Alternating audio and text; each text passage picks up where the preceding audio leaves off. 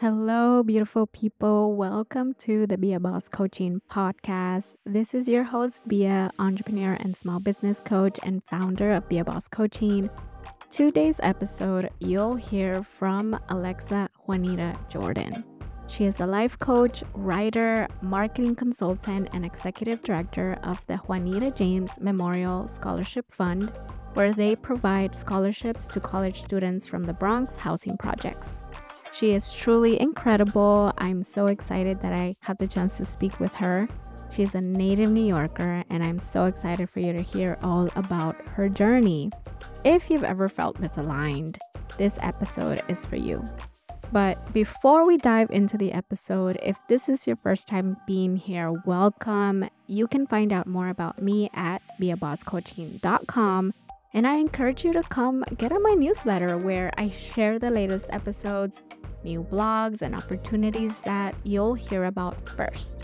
So, I share my overall journey as a former social worker turned small business and entrepreneur coach. And I hope that you get so much from it. Trust me, I go into my newsletter, I share just my own experience and thoughts and insights that I've learned.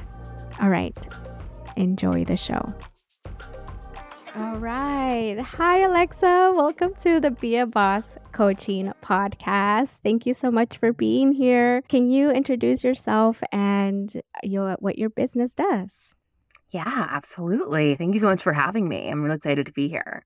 So, I'm Alexa Juanita Jordan. I am a life coach, writer, marketing consultant, and the executive director of the Juanita James Memorial Scholarship Fund. So, a couple of different hats that I wear. Um, as a life coach, I work with people to bridge the gap between their inner and outer worlds to live more authentic lives. As a mm-hmm. writer, I have a weekly blog called Wild Cozy Free. That is an exploration I call of the self underneath all of my roles and getting at some of the authenticity of my own life and embodiment of, you know, inside out. I also have written three full length plays about mental health, Me Too movement, and reproductive rights as well as some shorter length plays about racial injustice, COVID 19 pandemic, and some different topics there. As a marketing consultant, I work with other business individuals like yourself to really amplify their brands so that they can focus on doing what they love and spend less time on Instagram with the metrics and the captions and on Canva, which I'm sure you're familiar with. Mm-hmm. And then, as executive director of our scholarship fund, I, I run the nonprofit and we provide scholarships to kids from the Bronx housing projects memory of my late grandmother, Ronnie James. And they're given scholarship stipends um, for at least four years of college education. So anyone in the Bronx housing projects here in New York City is eligible to apply. Amazing. Thank you. How, how, I I mean I don't know how you do it all. I I'm oh. always so curious how people that have this much experience and so much going on is able to navigate. And I'm sure we'll get into it. But I want to hear more about your overall entrepreneurial spirit because everything yeah. that you're doing requires a level of creating and you're creating a mm-hmm. lot from scratch. Eh, can you tell me more about what brought you to the intersection of where you are right now with all the different roles that you have? Yeah, that's such a great question. And thank you so much. I, it's very much, you know, day to day, I don't feel like I am doing something for each thing every single day. It's not like, okay, like nine to 10, I'm a life coach, and 10 to 11, I'm this. And, you know, there are different seasons as yeah. a business owner and as an individual. So definitely not spinning all the plates every single day at once. Mm. Um, but, you know, I, I didn't own the identity of being an entrepreneur until somewhat recently. I think, you know, there's that imposter syndrome we have, I think, as women, as people of color, that, you know, even when you are an entrepreneur, sort of stepping into these places and saying, yeah, actually, that, that is what I'm doing. Before I had a life coaching business and before I was running a scholarship fund, when I was just writing, I say just, you know, putting myself down there, mm-hmm. writing and doing my marketing consultant, I was an entrepreneur in those ways as well, but I wasn't always owning those things. And I think that had something to do with my inner and outer worlds being misaligned in that way because in my heart, I've always had multiple passions. I've always had my hands in different pots and run into different things. But it took me a while to to get to this place and to realize all of that. Um, when I was younger, you know, I saw Wicked when I was eight years old. You know, picture me um, winter break. It's my first day after like third grade. I did not want to go. I was super tired. I wanted to go home, play with my Barbies, which I totally am embarrassed by now. Love Barbie, but like the fact that I almost didn't see Wicked is like crazy. Yeah. And it was acting for me from that day Mm-hmm. on because I Mhm. didn't want to be an actor. I saw Idina Menzel as Elphaba, and I didn't even know who she was until years later because I saw her so wholly as Alpha in that role. Mhm. And I didn't want to be an actor. I wanted to fly. I wanted to tell stories. I wanted all of these things that are wrapped up in acting. But, you know, acting is not the only career where you can tell stories and have this whole dynamic life where you do multiple things. But that was the first thing and the first occupation, I think, that encapsulated a lot of my inner desires as a child. So I held on to that. Mhm. And as an actor, you know, that was kind of the first time that the idea of entrepreneurship was seeded into my brain because, you know, actors are the CEO of their businesses and they're also the marketing consultants and they're also the vice presidents and everything. And that phrase, especially, you are the CEO of your own business. The first time someone said that to me was when I was around like 15 years old. And I remember being very terrified by that Mhm. and you know very much like i don't know if i want to do that Yeah. i would rather have somebody else like help me with this I mean, at 15, Um, yeah. yeah exactly and even sometimes now i'm like this is a little scary yeah. I mean, it's we're we're like twice that age. I'm twice that age. I'm still not. Yeah. Literally and i sometimes still feel like that 15 year old girl but you know at the same time on the other side of that fear was excitement and empowerment and like oh i'm in charge of making the decisions and i'm in charge of my intuition and i'm in charge of crafting my own road Mhm. and so I think that, you know, I, I went on to different things and, of course, stopped acting. And there are different parts to my story. But that seed was planted very young. And I think that, you know, you know, kind of finishing up my story here, I went on to act through college at Vassar College. It was so wonderful and everything I wanted it to be.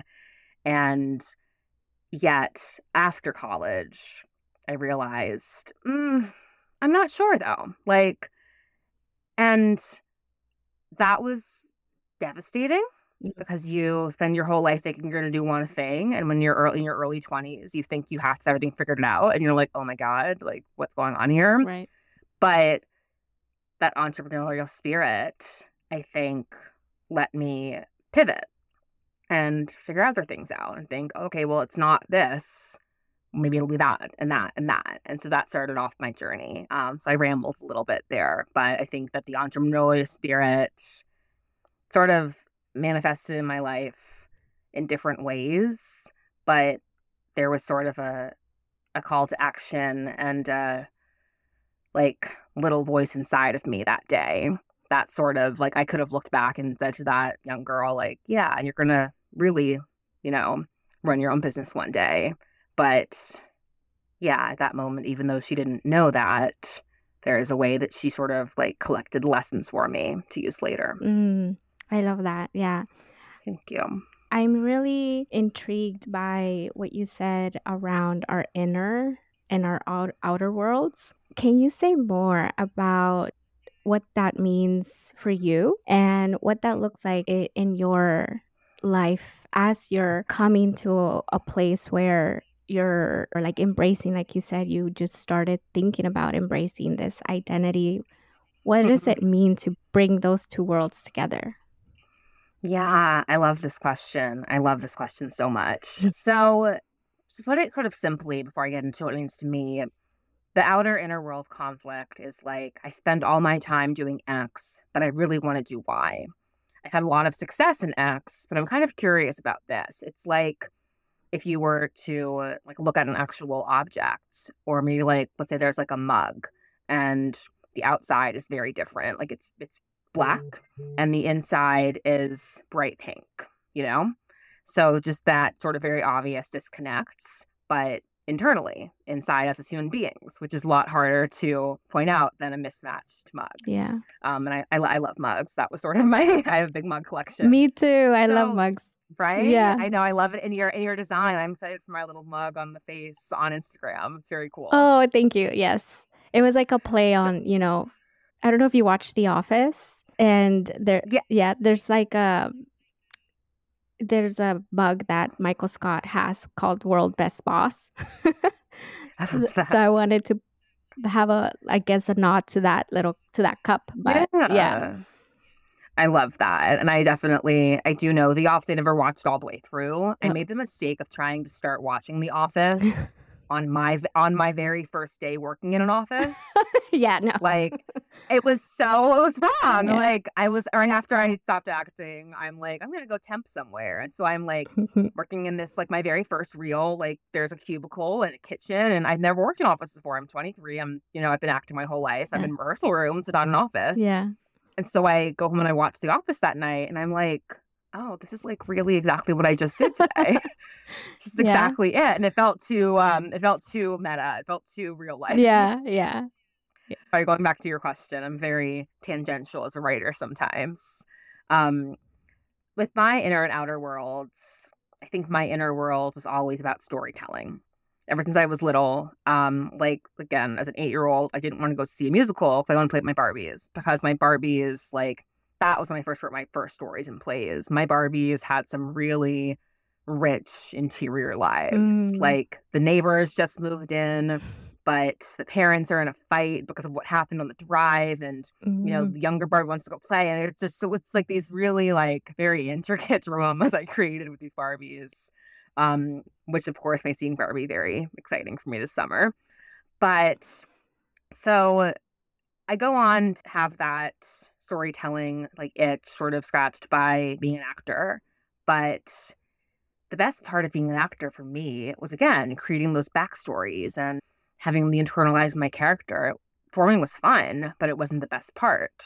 And so in college, I took my first intro to playwriting class, which was so exciting because I finally got to do more of that inner back work and exploring and be with the characters in a way that I wanted to be with them.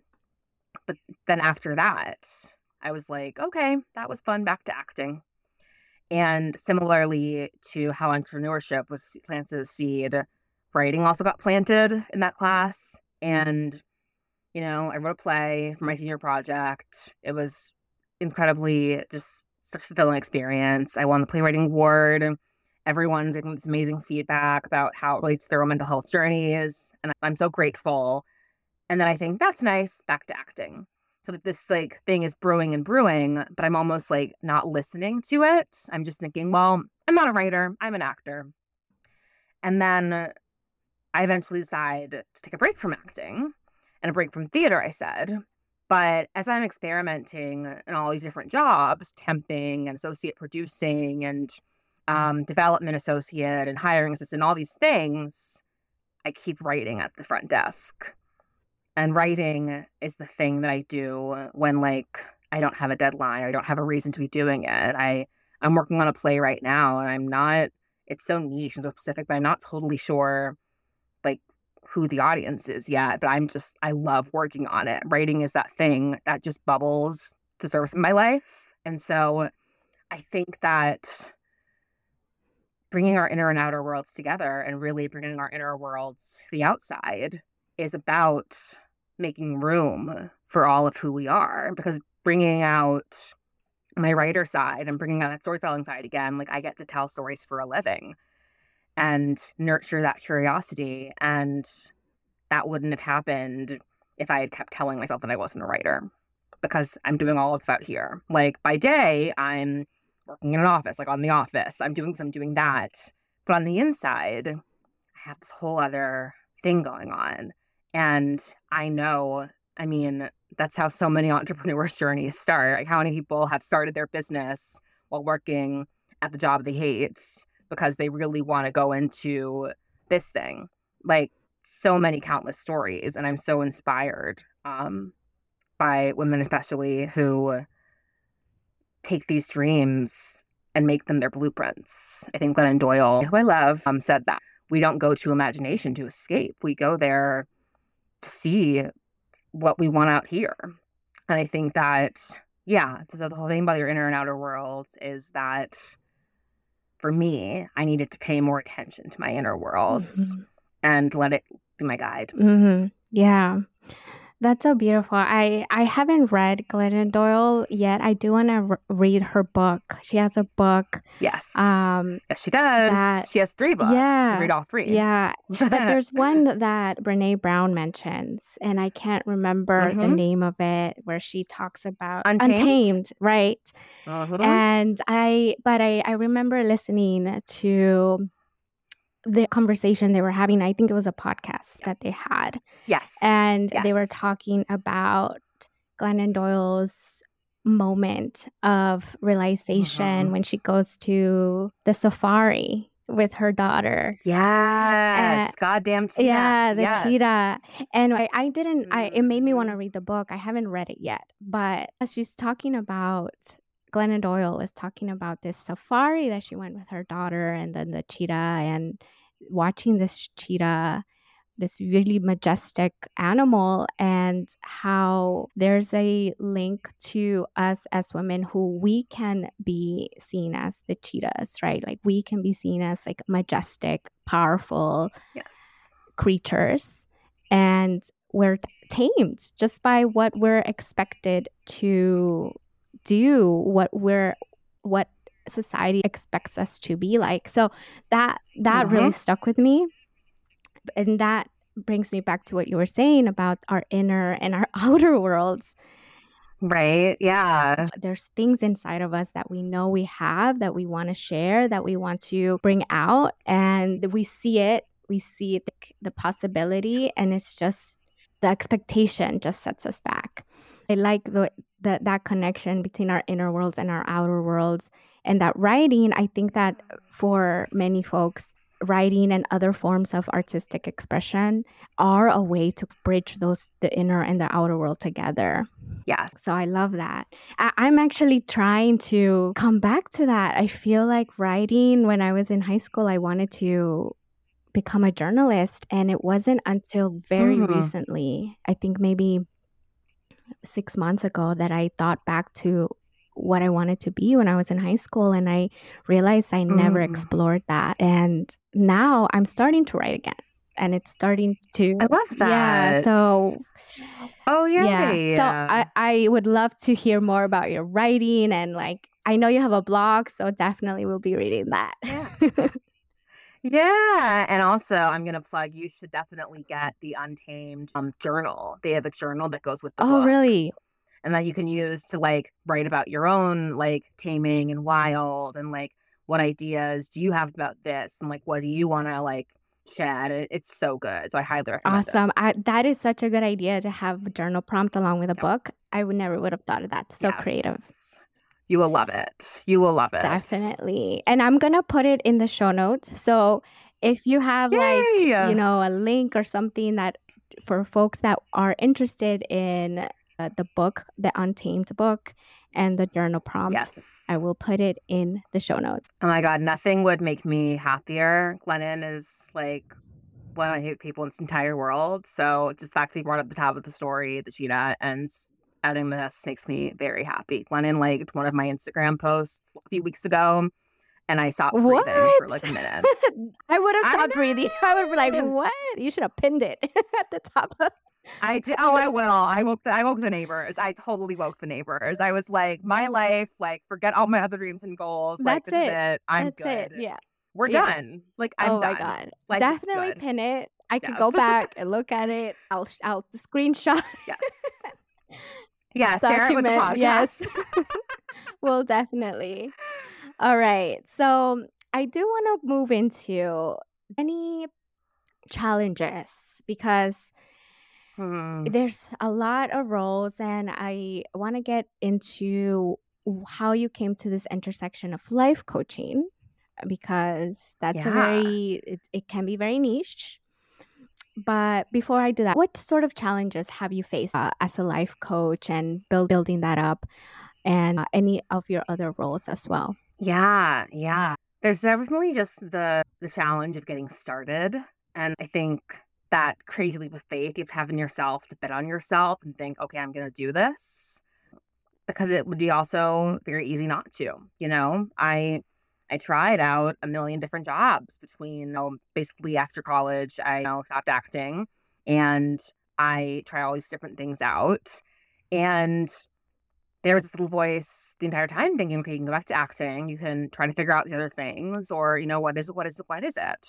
Um, and also with acting, it's worth mentioning that right before I decided to stop acting for a while, I had just gotten the big show of my career. Mm-hmm. Like I got my New York Times review. It was super exciting. Yeah. So there was this like, oh God, and now you're just gonna like do something else. Yeah. That was what everyone was Mhm. saying to me. So there was a, there was the challenge of just like the idea the fact that this shift in my life was confusing to those around me. And so I think there's always the challenge of like explaining transitions to other Mm. people because you know you are trying to believe in yourself and you're trying to have this insane amount of confidence and then you kind of get wrapped up i get really wrapped up in trying to convince people Mhm. and i in my younger years and sometimes now i very much want validation from people close to me and i want people to say like this is a good move alexa this is great but you have to learn how to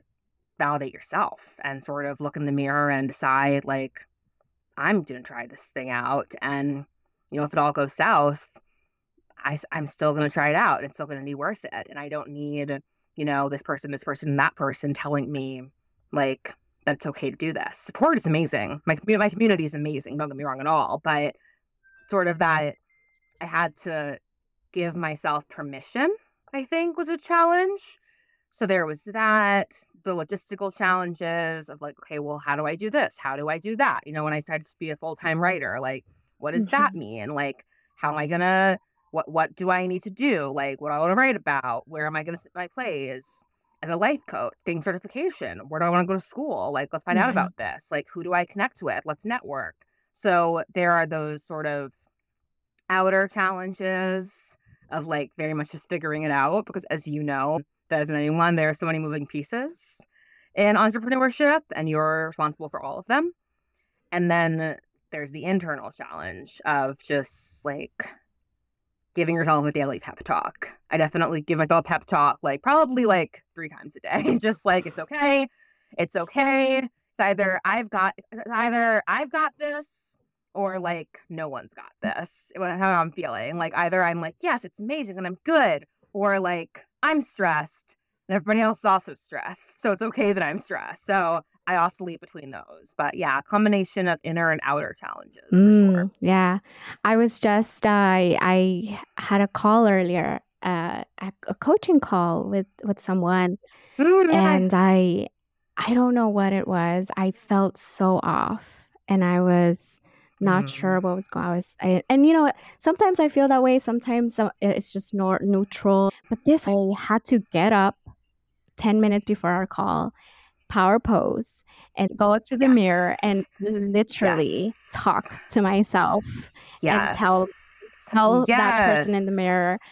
You got this. You can coach this Mhm. person. They are Mhm. amazing. They are competent. They're confident. And you just are helping them get there. And i had to talk to myself about that for 10 minutes right before our Mhm. call because i felt so off. And and Yeah. sometimes I think I'm okay with that if it's just me, you know, and maybe I'm trying to write an email, but this was a call that I knew I I really wanted to feel good about and I had to talk to myself in the mirror. So it, it is definitely a lot of internal I totally relate to the internal challenges Yeah. and then simply the logistical needing to figure Yeah. out how do I create an email Right. list. Mhm. Or like my taxes and like opening an LLC and like what what's this? Yeah. What's that? Like so all these very you mentioned like adulting and like being being our teens like years ago. Every now and then I just look around and I'm like, wait, I'm an Yeah. adult? Yeah. Really? Okay. And then I'm like, yes, you're an adult. Of course Yeah. you are. But I think that every adult will, I think adults who don't cop to like sometimes not feeling like Mhm. adults are just kidding themselves. Like we all, at least sometimes, don't feel we know what we're doing. No. Absolutely not. Even the even the most together people sometimes feel like they have no idea what they're doing. And I've tried to remember Yeah. that. Yeah. And it's I think that's the trick. It's reminding yourself that it's Mhm. to come it sort of it becomes a skill to get yourself back Mhm. to where you need to be to to function Yeah. and like the faster you do it i think it becomes I, i'm starting to realize like okay now I, I know how to do it. Let me just learn how to do this a little faster. Uh, but Mhm. uh, yeah, still, don't worry about it. Yeah, I mean, you know, we both know as coaches how important it is to interrupt those habits Yeah. and patterns and like find more empowering beliefs and really work with our minds because, you know, our brains don't. I was just writing this in a blog actually that I published today um, called, I, I, I'm like struggling with the, the title to play on something else, but it's um, Clear. Clear mind, clean sink, Mm, can't I lose. was just reading it. a play I, on- I, I read it. Oh yeah. God, I, I! I think I got to like seventy five percent of it, and then yeah, yeah, I have to finish it. But I I was like, mm, girl, I I feel the same way. Yeah, it was so good. Thank you. Thank you so much. Um, and yeah, in there I talk about, you know, the fact that our brains lie to us and the our brains like don't aren't really helping us out sometimes. And I like to remind mm-hmm. myself in the words of Elyse Myers, who's a fabulous, fabulous, just struggle to describe her in the blog, but she's on TikTok, she's a singer, songwriter, just all these amazing cool things she does. But just because you think it doesn't Yeah. mean it's true. Yeah, yeah, It's not true. And I don't remember when I heard that, but I do remember hearing that in my early 20s and thinking, oh, I don't have to mm. believe all this stuff I'm carrying around. Interesting. Like, fascinating. And I just like having that option, even if we don't always act on it, just knowing it's an option was very Mm, groundbreaking for yeah. me. Yeah. I think that's that's the core Yeah. of coaching. I think, and and even just even people who are coaches, right? They need coaches too. They need this reminder too. Oh my God, of know? course. I have an Yeah. amazing coach. Absolutely. My coach is wonderful. Yes, Yeah. and as as much as we understand the concepts and can really bring that out for the people we work with, we need that reminder too. We need to stay, yeah. So Absolutely. it's I I'm with you there. Okay, so you do have many roles. You wear many hats. How do you know? Like you said, I think you you did allude to this a little bit. Like you're not from nine to five. You're not you're not a life coach. You know, No, yeah. But how do you then know where to focus on, where to get yourself grounded in? And uh, yeah, how do you know what to work on? Yeah, that's a great question and a daily Mhm. question. I don't always strike the right balance. It's it's tricky. You know, I have the support of my amazing coach. Um, I have an amazing therapist. Having support is really important. And, you know, seeing how other people are doing things and okay, what tools can I use to optimize my time and, you know, all of that fun stuff. But I think it also comes down to uh, thinking about seasonality, which is really important for me. Like with the scholarship fund, for example, we have a couple of key times of the year, like when we do our applications in the Mhm. spring, when we bring in our new scholars in the summer, and then end of year is heavy fundraising time with, you know, Giving Tuesday and end of year annual fundraising and all that kind of fun stuff. So you can kind of look and think, oh, okay, here are some big times. Maybe I'm not going to also launch an insane project, something else in this area at the same time. Or maybe I have to do something else in this area. So now I know, okay, this is going to have to shift over here. Just having that sort of long view, I think, and trying to, uh, when I can plan, but at least just like have a forecast of what's to come so that I know, okay, you know, if October's going to be really busy, maybe September can be a little later in some ways. If there's going to be a lot going on in this area. Like, how can I make all the puzzle pieces fit together and really examine what needs to get done in a way where I don't feel too spread thin, where I can give the attention to everyone that I need to and also to myself. So it's really a daily it's a, it's a daily practice and also it's that zoom out and just to look at everything before, you know, you're in the middle of it. So I think that without that future planning and the daily check-ins, it can be really easy to just feel like there's a mountain of things to do at all times and overwhelm and burnouts are really really real and things that i i don't think are very fun i don't think anyone thinks they're very fun but very very slippery slope to get into without that without the right tools. It, it's a yeah. it's so common because I think what's harder about especially when you own your own business and you're managing all of your own projects and creative projects and everything that you have going on where the accountability for it is yourself i think that sometimes it's hard to prioritize and figure out what is important here because everything is important especially if it's for you right? If it's like right. your own business and your own yeah. projects and everything. Right. And i i i love what you said about zooming out and having uh, being reminded to do that because I think when we're we care so deeply about something, care about oh our yeah. business, our clients, um, our projects, the clients we serve is with you, you serve a yeah. nonprofit clients, students, like that is very that's work that requires your commitment, your accountability. And uh, that reminder, you have to constantly be reminded to zoom out even if it's not you, yeah if someone else can do that with you, hmm because it's so easy to get caught up in everything that you're doing, especially with all of the things you're doing are your babies. Right. Absolutely. And I think we can often see like we we translate passion into urgency yes. so quickly. I care so much. I have to get it run right now. To Yeah. just right now. And like you mentioned too, zooming out hmm with somebody can be so important. Like having a coach, a therapist, a community of people. Um, like we Yeah. met through with Kita Zuleta, who has her own Yes. fabulous podcast.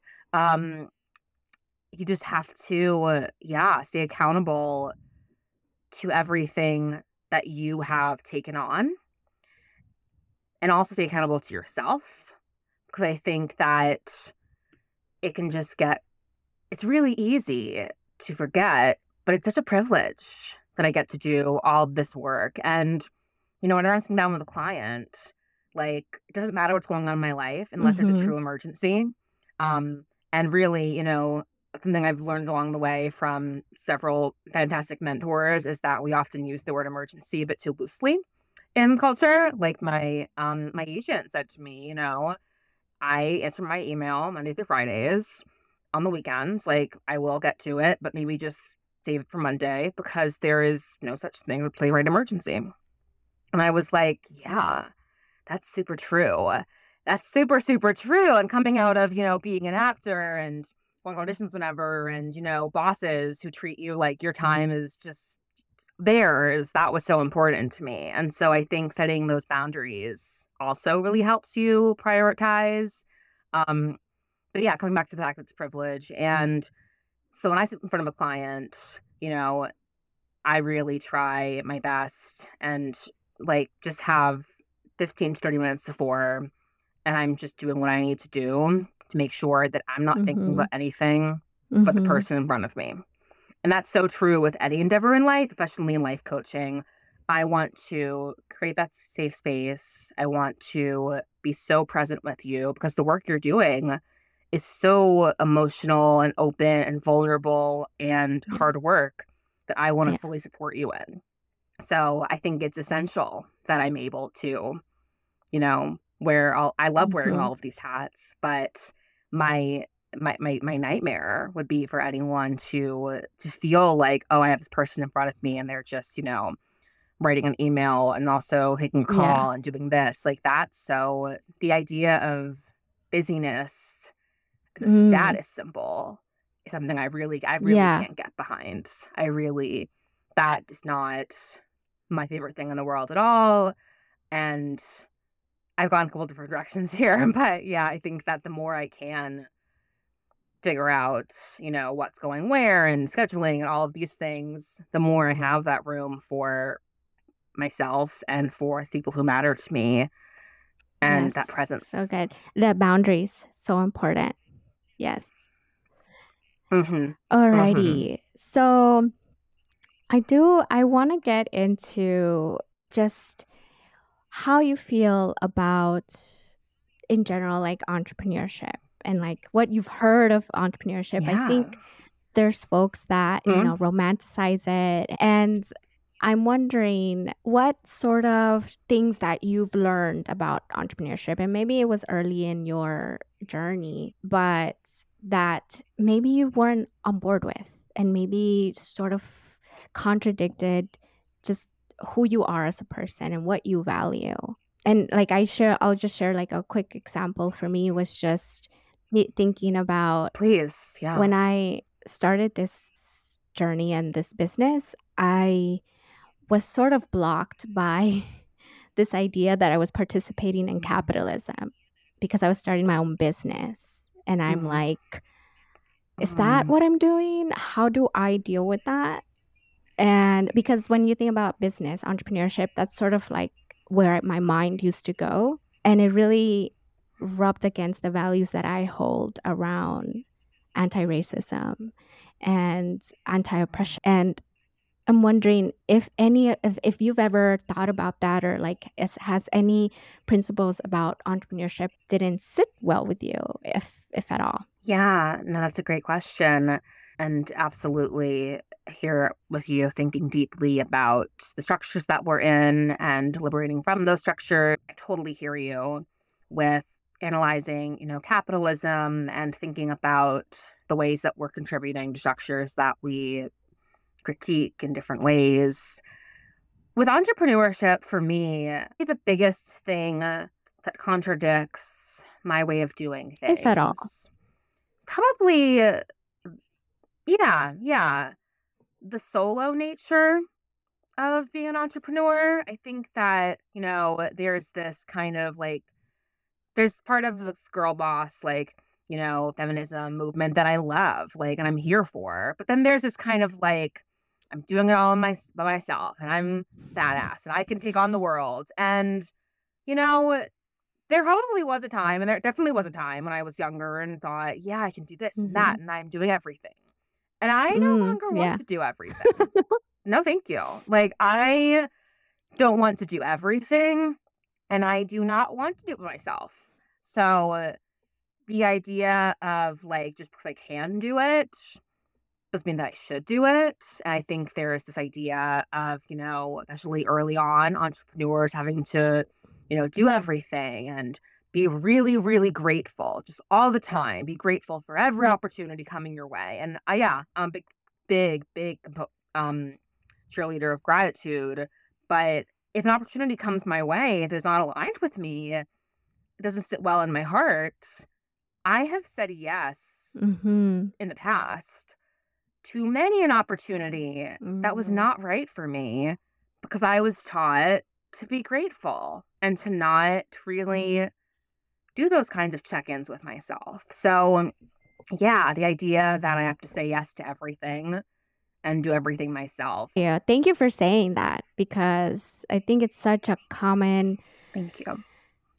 feeling I think when it comes to entrepreneurship. And I think it's because of within the context of the United States, it's such an individualistic country and society that Yeah. it's it Yeah. permeates like especially our career if you're a woman of color and BIPOC or coming from cultures that are more collective than individualistic, it's going to misalign.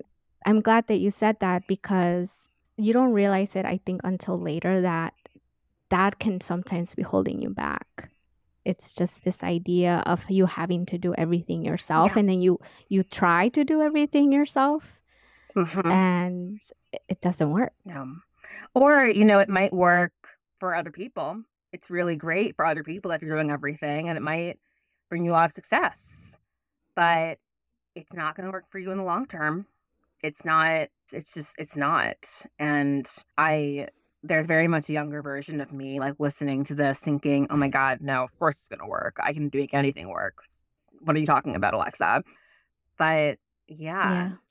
Yeah. Do you ever feel that your upbringing in New York played a part in in just like I wanna I wanna experience like just everything that there is. yeah, you know, um, I love New York. I being a native New Yorker is a core part of my identity. The city has made me who I am in just so many different ways. And there are also things that I can't stand about it all the time, obviously, as well. Of course, I'll get very defensive when people who aren't here criticize it because only we can yeah. criticize it. Um, but as far as it has influenced my career, you know, as an actor and a writer, it's such an incredible city for the arts. So I grew up, I grew up with a sense of, okay, I was born in the place that I want to be. So there was this excitement and this sort of relief around, okay, I'm going to graduate mm-hmm. from college and come right back here and be an actor or a writer or something.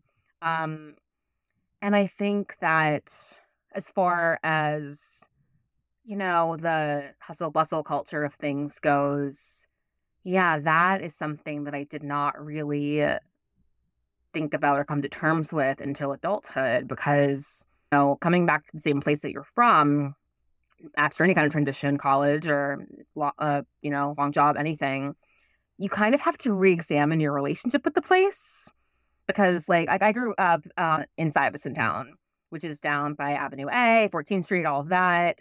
Um, and so people always ask me, "Oh, you know any fun places to go out and hang out?" And I'm like, "I know some really cool playgrounds. Like, that's all I've got for you. You're, you know, you're the city that you know as an adult is very different than the city you know as a 12 year old. Um, and yet, yeah, there is this subconscious. Like, mm-hmm. I'm a mm-hmm. really fast walker. I, I very much can't always relax in a certain way, like a public transit and different places. And there's different, you know, contrasts when I travel that are always kind of funny for my friends to point out and different ways.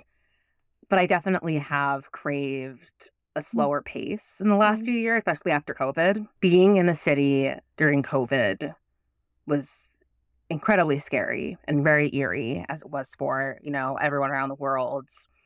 But seeing the way that things went so quiet was so, mm-hmm. so jarring.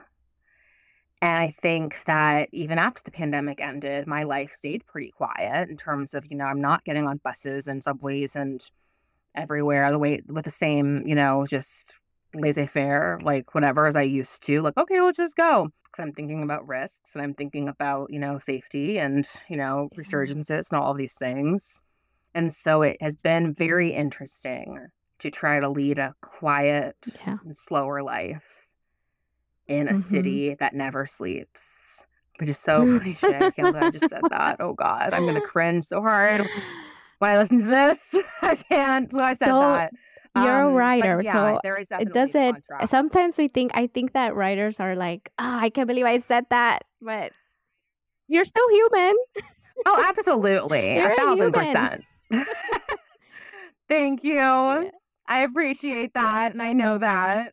But yeah, there is that contrast of the, again the internet of worlds, right? Of the world around me being very fast paced and busy, and then being able to carve out a quieter Mm, existence. And I guess how it relates to entrepreneurship, you know, I'm I'm very like yes, I'm doing a couple of different things. I'm multi hyphenate. I have multiple passions, but I think really carefully about what I allow into my life and what I want to take on. And there has to be some slowness and intentionality to that, that I guess does, yeah, like fight against the natural rhythm of New York. But at the same time, I think that New York does have its slow side and its cozy side. And, you know, just a different um pace to things in different places. And I also will say that sort of opposite of all that, I am really comfortable in the chaos. And I think that that has served me really well in a lot of business settings, even though I don't like being in chaotic settings. And I certainly don't think it is badge of honor to like function really well in craziness and stress and no sleep and great schedules and meetings here and there and there, like all of that.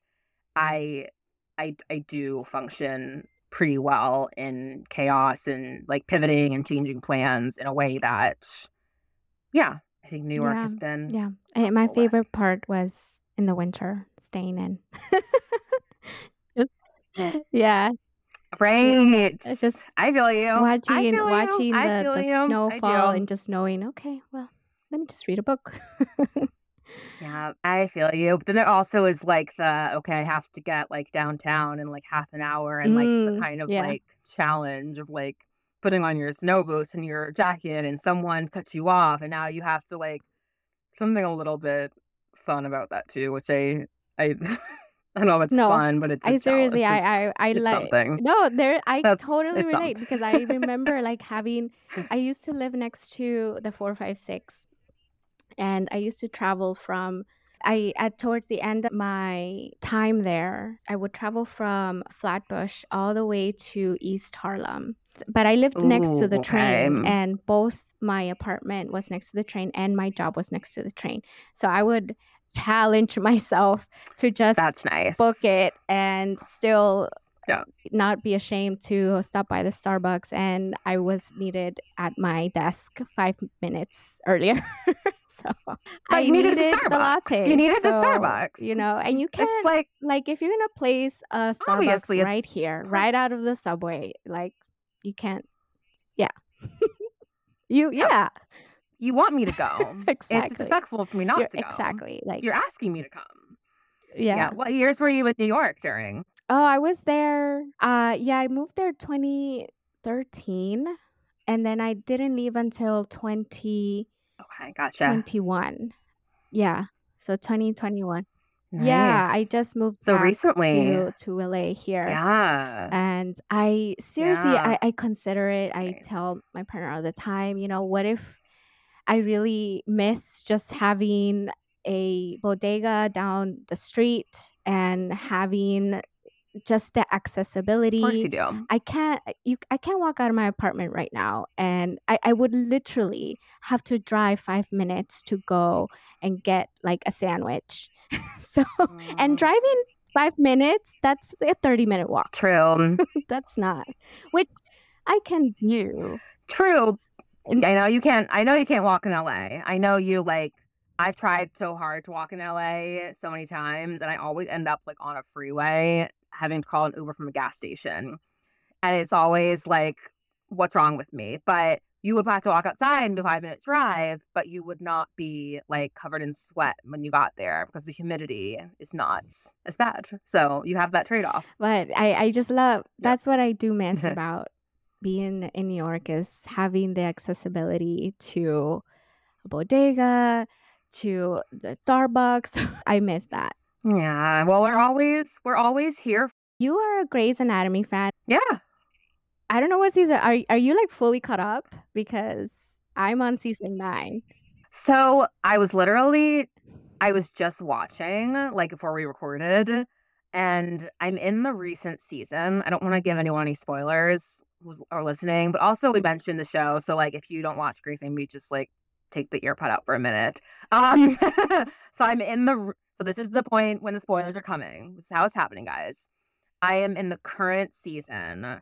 And do you know what's happening in the current season? Because season nine is a bit behind. I know it came out a long time ago, right? And I actually tried a long time ago to watch and before streaming, I couldn't get on the schedule. Like I there was always something going on, so I couldn't watch in real time. Now that we have Mm, streaming, yeah, obviously I am binging to the core of in the course. morning, during lunch, at night, while I'm you know, in the bath.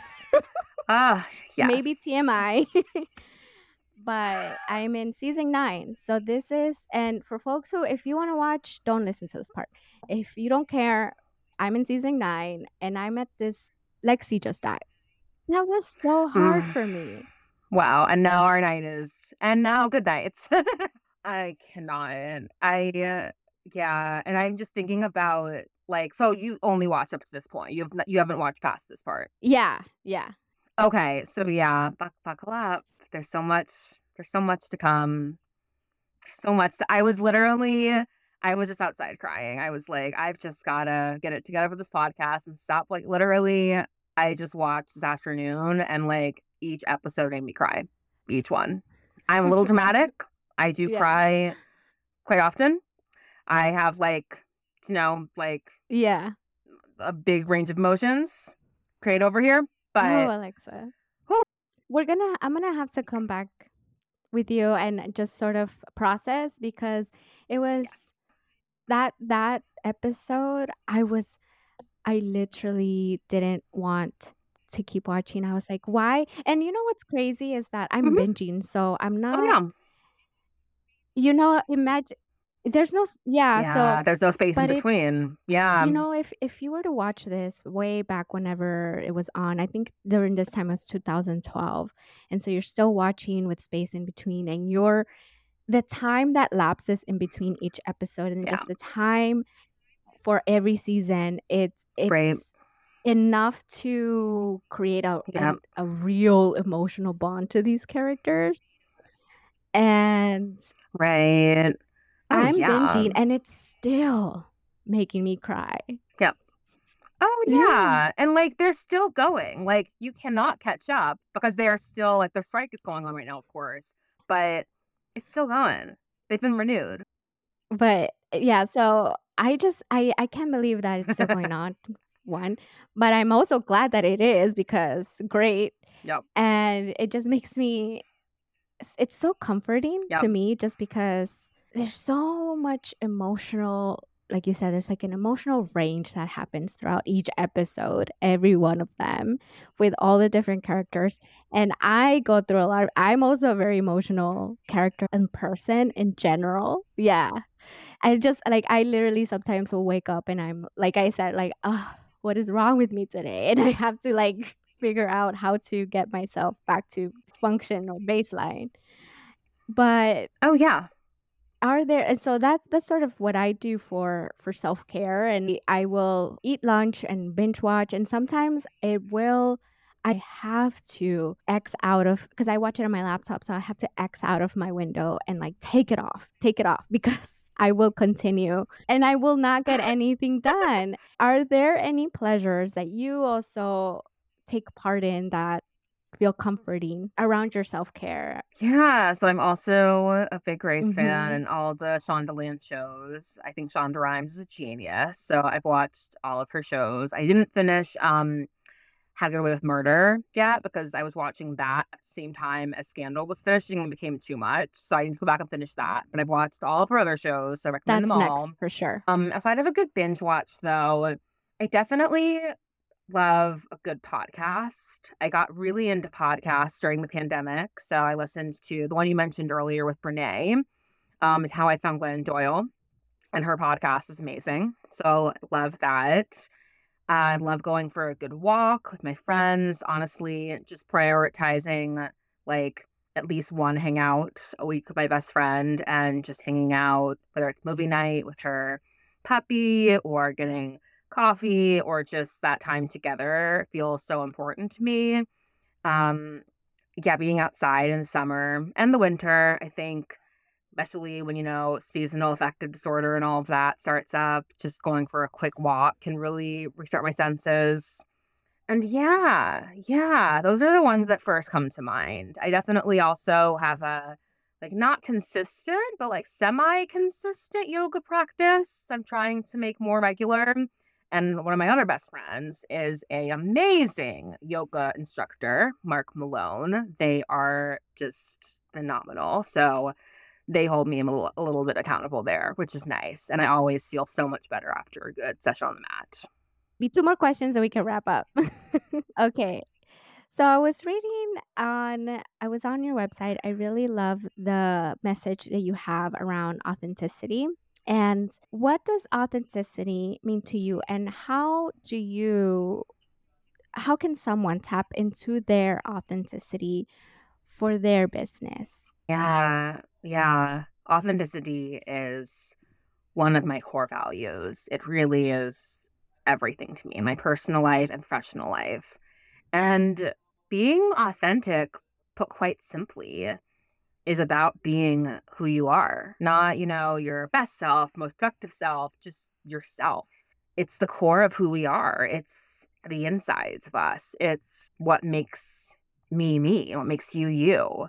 And when I think about how people can bring more authenticity into their lives and specifically into their work, but I think the tool or the sentiment that I would leave for today is really thinking about who you are when no one's watching. Thinking about who is that self. I like to think of it as my 3 a.m. self sometimes.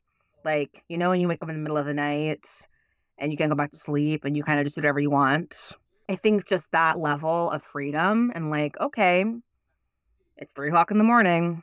I have nothing else to do. If I email someone, they're going to think I have no boundaries.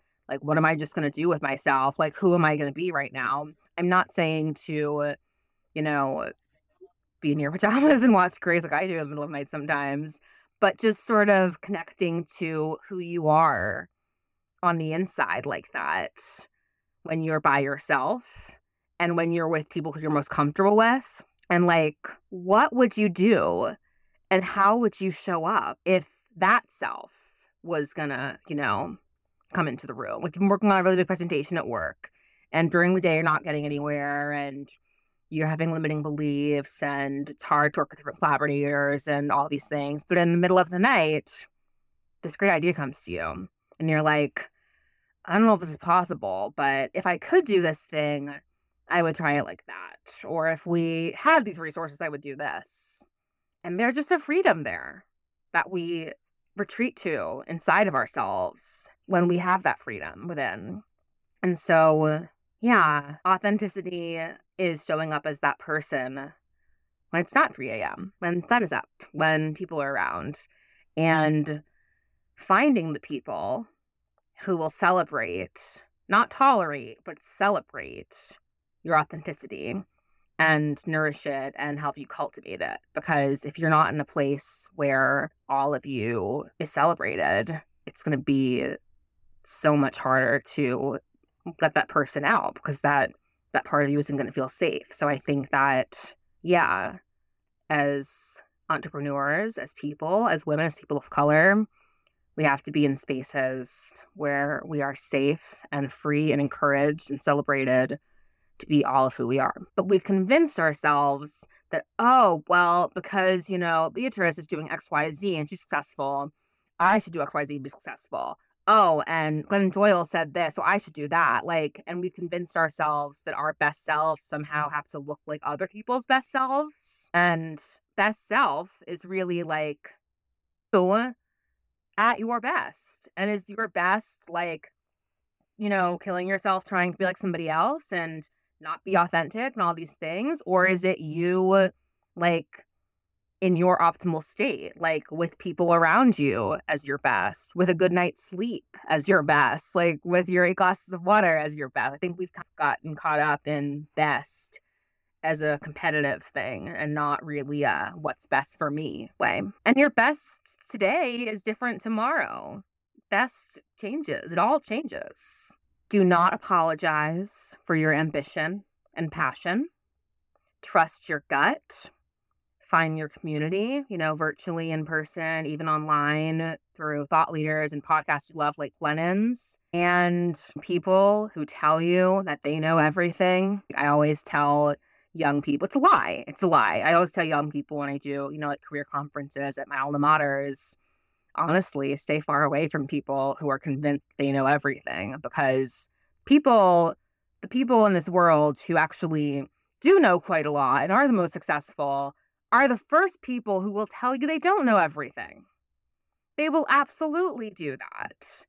And I just think that's a really important thing when you're first starting out at, anything at any age. And you just feel so inexperienced and so meek, especially as women. We're like, oh, I have so much to learn from you. And all of these things, which, yeah, can be important, but no one knows everything. And even if they do know something, you also you also know things. It's not just like when you're starting off in a new venture. You know, when I first became a life coach, you know, I felt very, of course, new at it and I was figuring out my footing. And then one day it kind of hit me, yeah, I'm I'm new at life coaching, but I'm not new at life. And I do have a lot of experiences that make me capable and qualified here. And that was just in the beginning, which was a while ago. And so just, you know, you ask for one thing, I give you a million things, like a writer and like a rambler. But uh, just that sense of self confidence and just that intuition, I think is just so important to carry because everything else will come. Like, I'm not going to tell you something that was secret sauce about, you know, how to use QuickBooks or this or that. Like, you will figure it out and you can figure anything out if you have the right community mm-hmm. and that belief in yourself. I really, I really do believe that. Awesome. Where can we find you and how can people work with you? Yeah. So my website, just my name, alexajuanitajordan.com is the hub for all of the things. And then you can find me on Instagram at alexajuanitajordan or at Alexa Jordan Coaching or at Wild Cozy Free for my blog. And all those, you know, um, additional handles are under the main one, Alexa Juanita Jordan. You can work with me as a life coach in one to one coaching. I would absolutely love to hear from you and see if we're a good fit. You can work with me as a marketing consultant to work on brand strategy and social media content, and also as a writer if you want to collaborate on a project. And of course, if you know any scholars who would be interested in our scholarship fund, you can always reach out and head to our website, jjmsf.org. And our Instagram handle is on the um, page there too. Thank you so much for being here and for sharing your story with us. Oh, thank you so much. Uh, likewise, it was just so wonderful to be here with you. I'm so inspired by your story as well, and just so grateful to be in community together. All right, that was Alexa Juanita Jordan, y'all. Make sure you go follow her, visit her page, her blog, and check out her socials. Come on over to the show notes to visit her corner of the internet, and of course, to know more about her nonprofit, the Juanita James Memorial Scholarship Fund at jjmsf.org. I also include a link to Glennon Doyle's books, that we mentioned earlier. And I know I got to get myself those books. So I'll definitely be doing that soon. But here's what I'm taking away from my conversation with Alexa. Number one is our inner self doesn't always reflect our outer self. If you believe that may be true for you, I would say look back.